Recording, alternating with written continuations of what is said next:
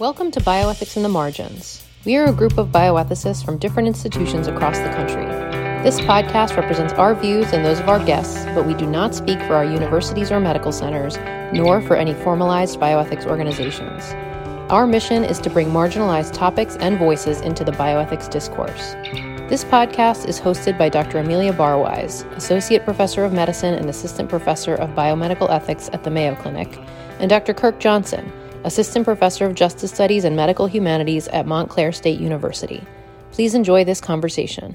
So, um, welcome to another episode of Bioethics in the Margins, and we're really excited to have Adira Hulkower here today, and she's going to be talking to us about the dignity of risk. Adira knew early in her life that she wanted to be in public service. After graduating from Stern College for Women and the Benjamin Cardozo School of Law, she first found her calling as a legal aid attorney representing abused and neglected children. In this job, she experienced firsthand how easily vulnerable people in traumatic circumstances can lose their individuality and ability to advocate for themselves and systems intended to support them. She got her master's degree in bioethics from Columbia University, and now Adira is the chief of the bioethics consultation service at Montefiore Medical Center and an assistant professor of epidemiology and population health at the Albert Einstein. So, very, you're very, very welcome, Adira, and thanks so much for for being here with us. Thank you so much for having me. I'm excited. Yeah, uh, welcome uh, to our podcast, and it's great to have you. Um, so, can you tell us a little bit about um, what you do, a little bit about your background, and why you decided to uh, go into this type of field? Sure, absolutely. So, um, back in 2007, I had a, a, a couple of incidents where I had some like weird tingling in my body and in particular places, and I wound up being diagnosed with a chronic illness and entering into a double blind, placebo controlled trial. And as an attorney, I was shocked when I received the informed consent. It was 22 pages. It actually wasn't terribly difficult to understand, but the volume of it, and I, I was starting to think how does this come to be? How does human subject research come to be? How do these informed consents get written? And I was super curious about it. And I learned about institutional review boards. So I decided to volunteer as a community member on an institutional review, review board. And for at that point, for me, bioethics was really research ethics. And I was absolutely fascinated by my experience on the IRB and thinking about human subject research. And one day I was walking around the hospital where I was working, and they had pamphlets about a master's in bioethics program. And I thought, wait a minute, this isn't like this is a whole field. Like this is something people do. And I was deep into my law career at that point, and I did one of those things that I'm a person who definitely shies away from change. And yet, the things that have been most rewarding in my life have been things that I haven't been given a real thought to, as a, or maybe I should say, I haven't stressed, overly stressed and overly analyzed. And I thought, this is awesome. I want a master's in bioethics. And I decided to go back to school while I was working full time. So I went to Columbia University and I did my master's degree while doing full time attorney work. And I had always said I would never leave legal aid unless I found something that felt equally to be kind of a calling to me and equally important. And clinical ethics work, when I learned about the field of bedside ethics, it it had that I, I can't I almost can't describe it. It was like I learned about it and I heard people talking about it and I was like, I'm supposed to be doing that thing. Like that's that's what I should be doing. And so I set out to get a job in clinical ethics and I was extraordinarily lucky that Montefiore um, which was Montefiore's clinical ethics service was founded by Nancy Dubler, who is an attorney herself and they have a history of being open to all different types of um, disciplines serving as clinical ethicists. And Montefiore took a chance on me, um, specifically Hannah Lipman, who was who used to hold the position that I I hold now, and I came in as a clinical ethicist and eventually became director of the service. That's fantastic, and um, interesting that you initially sort of heard about the research aspects that you know bioethics is is so crucial to, but then ended up um, in the clinical realm, which is amazing. And it's quite unusual, as you say, for JD to be doing clinical ethics consultations, but interesting that in your institution that was a precedent. You uh, outlined in one of your articles, which I want to get to in a minute, but first of all, can you sort of um, tell us more about this concept of dignity of risk and kind of what patients it could apply to, what circumstances we we should all be thinking about this concept? Sure. So, when I was writing my uh, master's thesis, I wrote it about bioethics and how bioethics should be pay- paying attention to issues um, that the issue overall of homelessness and that there isn't a lot of scholarship in that area. And during my research, I came across this article from 1972 written by a um, sociologist named Robert Perske called The Dignity of Risk and the Mentally Retarded. So obviously that title now doesn't hold up, but the the the body and like the compelling nature of that article to me is um, is as relevant today as when he wrote it in 1972 to and it's relevant to all popul- all different kinds of populations. So basically he took a trip to scandinavia and he looked around and he saw that there was a completely different environment for the intellectually and developmentally disabled that instead of building institutions and closing individuals in they were integrated into society, that people with intellectual disabilities held jobs, they were in relationships, they were doing all the things that pe- typical people were doing. And he said, Why aren't we doing this in the United States? We have a, a, just a totally opposite perspective of trying to keep people so safe by containing them right? So you can't go out. We make safe rooms, we make safe homes, we make safe jobs, we make safe interactions. And what are we actually doing by creating this overly safe environment? We are actually robbing people of the dignity that is inherent in the ability to make your own choices, to take risks in life, um, to choose to do something that might not be from categorically from the outside the safest thing, but really when you engage in it, it's part of your identity. So it, for example, I always, when I talk about the dignity of risk to people, I kind of break down all the risks that they might have taken in a single day or in the year of their life, right? Did you get married? Did you take a new job? Did you cross against a red light? Are you eating foods that aren't good for you? What are all those micro risks, right? We'll call them, that actually determine who you are. They are part of your identity formation, they're part of your identity preservation. And when we take away from individuals the ability to engage in those risks, we actually erode at their autonomy. And that that is sort of the overarching principle of the dignity of risk.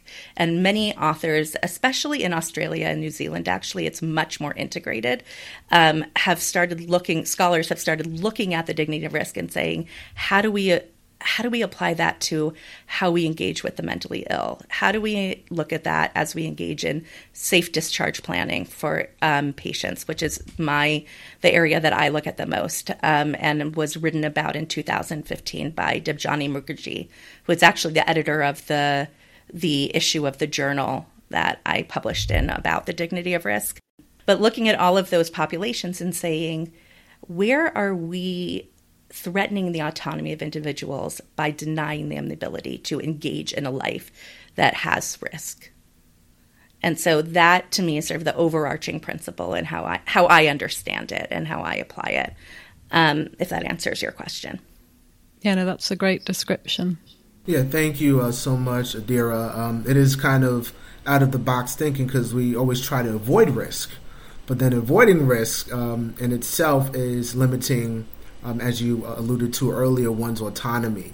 So it's accepting, of course, the benefits, but also accepting the risk that is the fullness of autonomy and the fullness of competency, as you um, illustrated earlier, um, describing this really interesting field. So, my question, uh, follow up question to you is that you um, wrote an article, of course, about this concept um, and the importance of the dignity of risk um, when other ethical principles do not adequately capture the concepts we uh, should consider in a clinical case.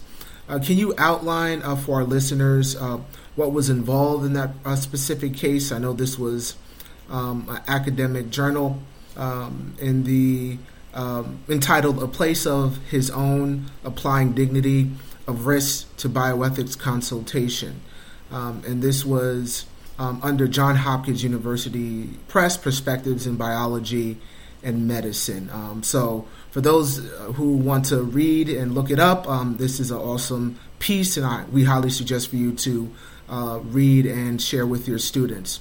But back to my question, uh, can you um, uh, give an example to our listeners about a particular case um, you would like to share? Sure. So, the case that I highlighted in that article is um, the case of, we'll call him Mr. A, who was a I, I, I'm not sure exactly because I, I de identified his age, so I'm not sure exactly what age that I gave him in that article. I can't remember. So let's say mid 70s. Um, he had been um, street homeless, which is a which is a a category of homeless that's used when Housing and Urban Development does their um, assessment of ho- homeless individuals or unhoused individuals. They take a look at um, it's different categories of people who are sheltered, people who are street homeless. So he had been street homeless for almost two decades, and he came into the hospital with bilateral eh, leg ulcers, and they they needed cleaning up but he didn't have any significant health related issue or acute health related issue after maybe one or two days. But the team took a look and said, you know what? He's 75 years old. He has come to our ED 33 times in the last, you know, year and a half. He is definitely doesn't fully have capacity like there's he can't really describe the risks and dangers of being um, of being unhoused and what he faces on streets. And you know, me it's going to starting to get a little bit cool outside. It just doesn't feel right for him to be to just let him leave the hospital, which is exactly what he wanted to do. And so they called bioethics because they had an individual, Mr. A, who was saying, absolutely not. I do, will not go to a nursing home. Um, but the team really felt compelled that their that their duty of beneficence was a duty to have him placed in a nursing home.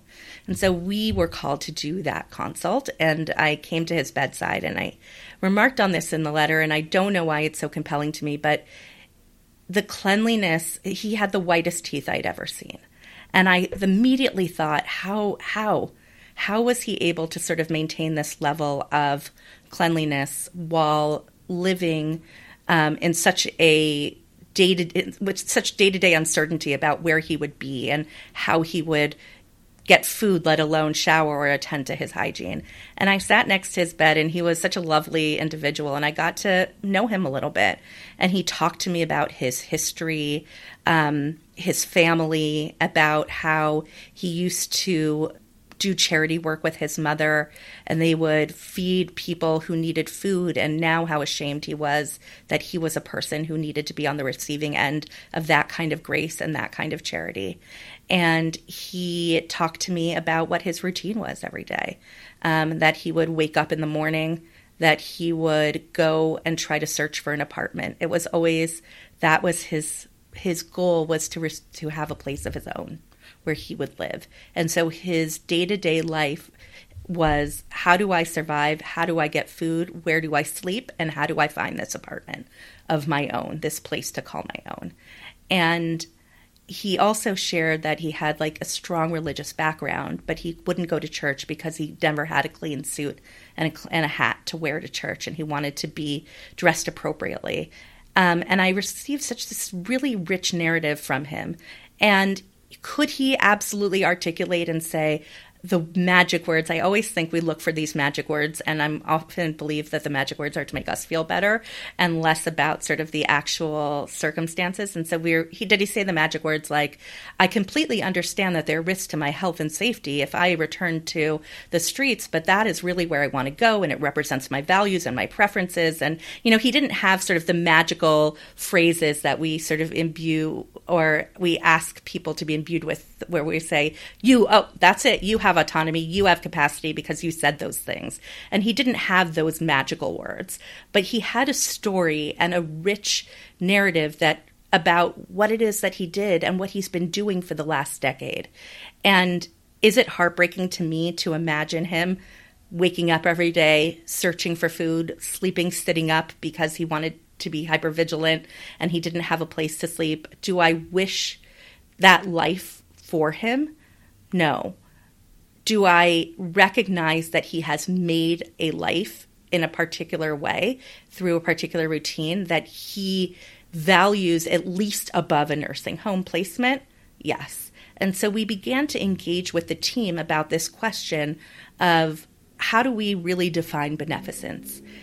Can we take this narrow concept and and if you look at like some of the definitions of beneficence, they do include some broader concepts beyond just safety of the body. My experience is that the interpretation of beneficence has always been one about like how do we keep the person medically safe, physically safe? And my and we started talking with the team and saying, can we expand this notion of beneficence? Can we think about something that goes beyond just safety of the body to the security of the individual and the the and, and to the valuing of the story of this individual? What what principles, what can we draw on that helps us maybe either expand this notion of beneficence or think differently about what we consider beneficent care. And we introduce this principle of the dignity of risk and saying, even though he might not be fully autonomous because he's been determined to lack capacity, by denying him this life that he has chosen to live and these risks that he is open to taking, we are eroding out what is there of his autonomy. And I sensed when we started discussing this as a team that there was actually a lot of relief in the room. The team was looking for a kind of language to describe what they were feeling because they weren't feeling like this is the best plan ever. He's going to be in nursing home and he is going to be so happy. He doesn't recognize like how happy he'll be or how secure he'll be. And if we can just get him here, like it's like the best thing ever, right? That wasn't the team's position. The team felt we have a duty to this individual, but we don't know what that duty is. And we feel like the duty is to keep him as physically safe as possible because we went into medicine, right, to heal people's bodies. Um, but when they were introduced to this language and this idea of the dignity of risk, and they were able to add that to their vocabulary and their perspective on how to support this patient, there was a feeling in the room that shifted. Where, and it wasn't without its hesitancy, right? It wasn't without its concern, like, what might happen to him next? Like, what if next time it's not just cellulitis? What if next time it is something more significant, and we've put him at risk for that. And that is a very important thing I think about when I when we are applying dignity of risk to recognize that yes, we are saying we want to honor this person by allowing them to engage in risk, but it's not an unlimited. It shouldn't be at such a level of risk that we would be betraying that person or abandoning them. It has to be balanced if that if that makes sense in the way that I said it. So it's not just like you say, okay, dignity of risk, you go out, you do the thing you need to do, whatever it is, and if you get hurt, you get hurt because now we've honored your we've honored your autonomy or we've honored your your strong preferences and your your ability to choose the the the risks that you take. We can't we we can't approach it that way. I think what it becomes is another tool in the toolbox of the clinical ethicist to say, can this apply in this case?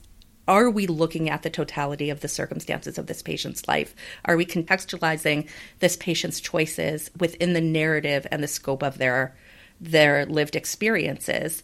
Or are we somehow shutting that off and pretending or and not engaging with that because we're so worried about their safety that we can't see beyond our conception of safe? Yeah, absolutely. And um, before um, my friend and colleague Amelia uh, jumps in. Uh, it was just interesting uh, to hear your experience about uh, the dynamic of medical narrative, which I also heard about listening to the patient or allowing the patient to express themselves in a way that will really provide that context otherwise that you wouldn't have if you didn't have that communication. Um, really, just saying where that patient is and what really made that patient feel safe. Um, outside of the boundaries, as you said, of we traditionally understanding beneficence to be in that principle, right? So I think it's really um, imperative uh, that we look into what the patient really wants, right? I know that sounds like out the box, right? It really isn't, right? But really listening and having that context of their own lived experience in their particular illness and then try our best as um, the sound that you and your team have to really accommodate that patient uh, based off of their lived experiences and their needs, even though their autonomy, autonomy and co- uh, competency is somewhat um, diminished based off of their illness. So I thought that was really important.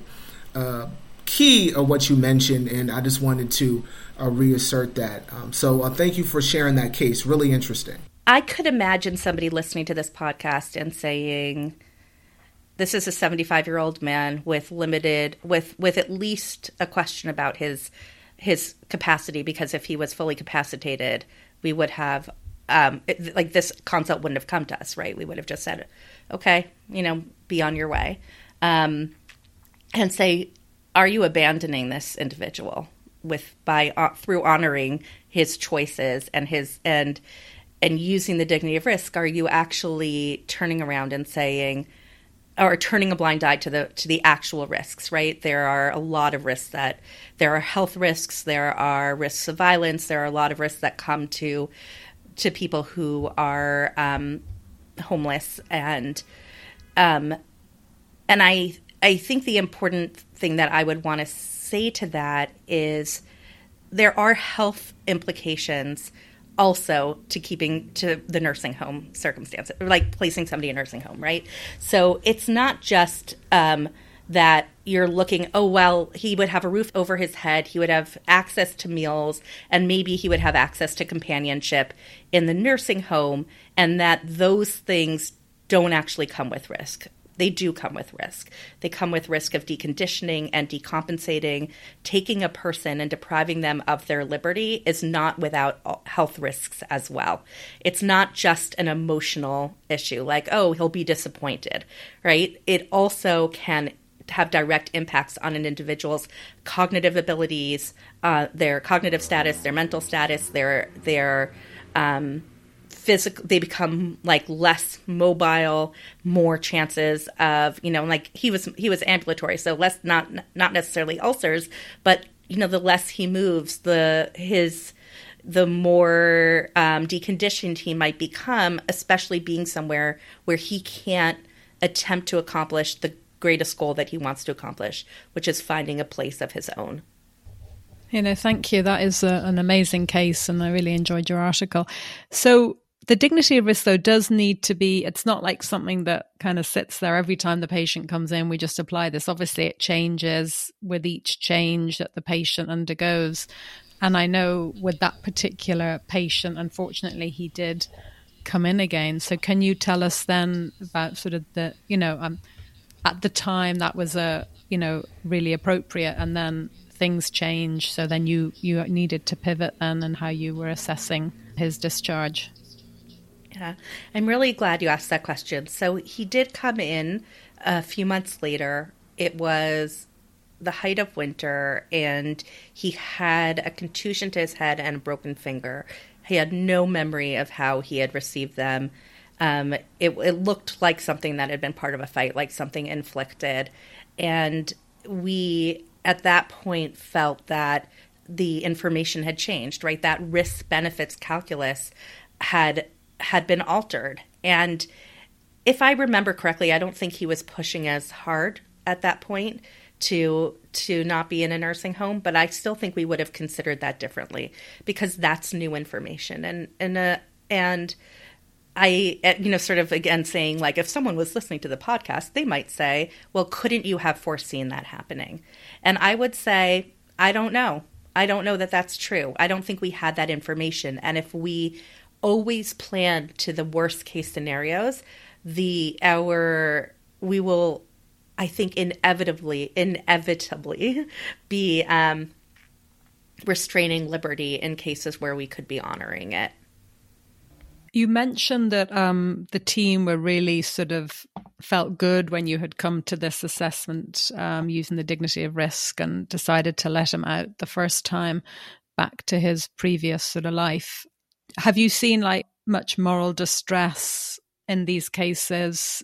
You know, maybe some clinicians feel that, you know, particularly maybe the second time, if there was any sort of tension or um, the clinicians were sort of uncomfortable with you know all the decisions being made and particularly if he was sort of recurrent admissions and things like that that can be frustrating for clinicians yeah i, I think i hear maybe like two diff- two questions so the first is like in these particular cases do we have eh, clinicians that experience moral distress so our bioethics consultation um, model, we are consultants, we make recommendations, and we have a really strong interdisciplinary model. So the decisions that were made were made together.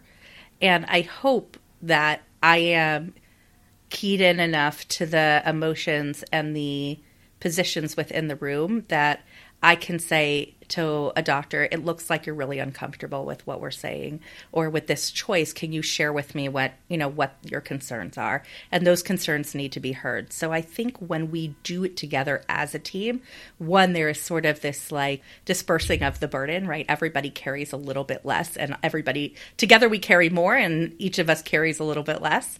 Um, and um, I'm hopeful that when we do make decisions in an interdisciplinary way, that there is less that that helps dissipate some of the moral distress of those situations. But the distress that we can't take away is that there is always an uncertainty under which we operate. Right? We didn't know what was going to happen to him, and I think I mentioned in that article that I had a colleague that once had a patient that died very soon after a discharge and she carried that with her as uh, feeling her own personal that it was her personal responsibility. And i i don't know how to say this without sort of sounding casual but i think that that is part of what this job entails. It is saying we do the best we can with the information we have honoring a process that is thoughtful and that is replicable. And we hope that we do the right thing. And sometimes people get hurt and sometimes people flourish.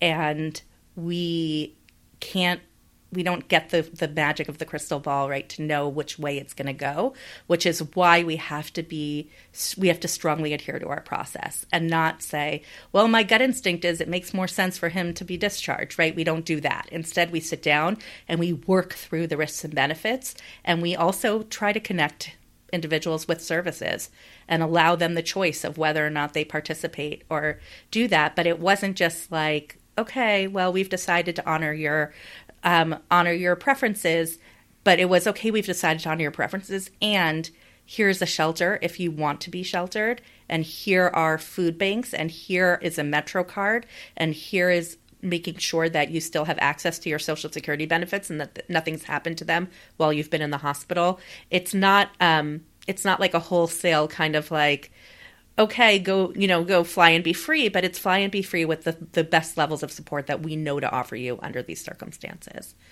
And, and I think, um, Amelia, your second question is do these patients that come in, right? So Mr. A had 33 ED visits within, and probably I think it was like four or five admissions within that period of time, a year and a half. And there is a really strong question to say, like, what are we? This is a resource management, like a resource allocation issue, right? We have, we're spending a lot of time on him. And maybe this escal- these escalating ED visits show us that he's decompensating.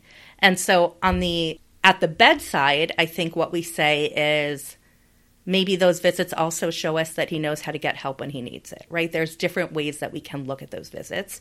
And then on an institutional level, we have to say, what is our commitment to the unhoused population within our community?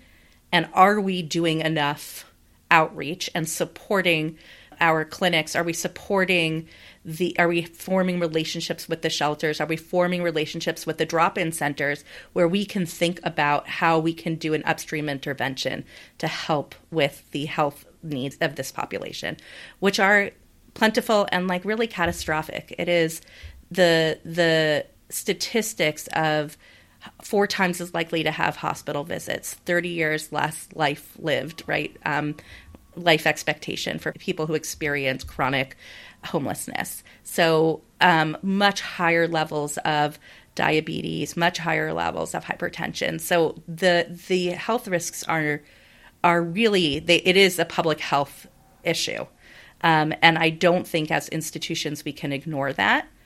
But the question is, do we how do we address that on an institutional level without punishing an individual patient for being part of a population that has been so marginalized and has the raw end of the deal when it comes to all the social determinants of health and is um, racially skewed and is with disproportionate levels of um, indigenous people, of black people, of people with mental illness, people with substance use disorders are so highly represented within this population. And we have a whole, we have to take a look at that and think about what, what are our institutional responsibilities to our communities. Um, upstream, if that, I think I just repeated myself, but if that makes sense. It definitely makes sense. Uh, thank you for your cohesive response. And one theme that uh, I'm, I'm, listening here um, as you are uh, really um, expounding on a very important topic within bioethics is intersectionality, right? Um, a word that we throw around a lot, but in this particular case, in many cases, um, intersectionality is so important because of the the social factors, right? These social determinants of health, as you said earlier, really shape a lot of the decision uh, making capacity of patients, but also their health outcomes as well. And um, I'm just I'm curious in regards to um, homelessness, uh, which is an area in bioethics that we really don't talk about, about as much, but uh, we should because it's an increasing uh, demographic, unfortunately, with, you know, of course, the high interest rates, but uh, lack of affordability for mortgages, where foreclosures are, you know, rapidly happening as well, um, as well as um, rent evictions, you know, and of course, COVID has um, really showed the, the fragility of housing within this country. Uh, but of course, that happened way before COVID, but COVID really brought it out, just as many other social issues, uh, to the forefront. Uh, I'm curious of what um, what can hospitals do? What can hospital systems uh, do in regards to homelessness? Right, we see a lot of wonderful um, corporate type of structures to do research and healthcare and to house more patients, which are needed, right? We definitely need that. But uh, are you aware of, or do you think uh, that hospital systems should also be um, involved in affordable housing around their facilities? So you know, so that the, the of course inevitable health outcomes of individuals who are homeless um, that could be alleviated somewhat based off of them simply having a roof over their head, right? Um, so I'm curious of what what are your thoughts on um, have health systems done this in the past, uh, to your knowledge, or if not, uh, should it be more of a priority um, moving forward? So I thank you for that question. Um, I am not an expert in what health some health systems have done. I can say that our own health system has a housing at risk program that really works to help patients avoid evictions or avoid um, or or liaise with shelters and other departments that are serving uh, the homeless population and trying to make sure that they are that people who are experiencing homelessness are connected to services. I think every hospital should have a program and dedicated personnel to do that and should also have personnel that can follow the person beyond the discharge. One of the worst parts, I think, you know, I came to I came to work in healthcare from working in the family court, and there are so many similarities. Um, it, it's part of I think why I was able to make the transition because people making it's all about people having to make huge decisions in spaces of trauma um, with um, poor social supports, with structural racism and structural violence that are are sort of part of that calculus. So it was surprising to me to recognize that discharge planning really sort of it doesn't end at the door of the hospital right? We try to get home health aides in place. We try to refer patients to particular services. But there isn't really the so the hospital social worker doesn't follow up to make sure that the patient goes to those services when they're discharged. There isn't a continuity of social work or of other individuals that, or, or nurses that follow and say, oh, yep, they made it to their appointment or they didn't make it to their appointment. I'm going to give them a call and find out and make sure everything's okay. And I think it would be a really important investment for institutions to think about how do we have someone whose responsibility it is to follow a patient from within the hospital to outside the hospital walls and how that might help with um, recidivism. And the other thing that you kind of i was going to say i have a radical idea and then you said my radical idea which is that we should be supporting housing within our communities um, and using the housing first model. I'm a huge proponent of the housing first model. The numbers make sense. The evidence is really great that this is one of the number one ways to address the issue of homelessness. It's like shockingly to give people homes right? And to not give them homes dependent on you have to be in a substance um, use treatment disorder program, or you have to show us that you're going to go to our job training program, or you have to show us, like, instead of demanding things from people, we say, you have a basic human right that is not being met, right? You have a human right to housing, and we're going to give that to you. And we're going to share with you other resources. And when you're ready, if you're ready, please participate in them. And we see great evidence that the Housing First model works. And that makes sense, right? How are we asking people to engage? Uh, it is amazing to me that there are like that there's a category of people that are the working homeless because if I had to worry, I have the privilege of knowing that I have a home to go to every night when I leave work. If I had to worry about where I was staying or what shelter I'd be in or to bring my belongings to me, the ability to even meet my basic needs, um, if those were all resting on my shoulders every day when I went to work, I don't know how I would function. And yet there are people that do. And if we can relieve those burdens, we can free people up to engage as they wish in society. And well, I don't mean to say that people aren't engaging in society, but to engage in things, to engage in ways of helping themselves that they can't when all they're worried about is how to meet this basic need. So I would absolutely support the idea and and be a champion for the idea of hospitals investing in housing in their neighborhoods, in specifically in the housing first model. I think the dollars also. It's not just like this is the right thing to do. If you there's a great article that Malcolm Gladwell wrote back in I think it was in the 80s called Million Dollar Murray where he follows one individual um, and their how much that person's care cost the um, I think it was like Reno, Nevada, like the healthcare system and basically totals up to like what if they had just paid rent on an apartment for him how much money would have been saved throughout in terms of his interactions with the carceral system, his interactions with like EMS, the hospital, all of these different things, and just saying, like, it would have made so much more sense. We would have saved so much more money. And also, he wouldn't have died with all the same problems that he had, you know, like 20 years before. And Instead, we ha- we spent tons of money on services that never actually wound up benefiting him.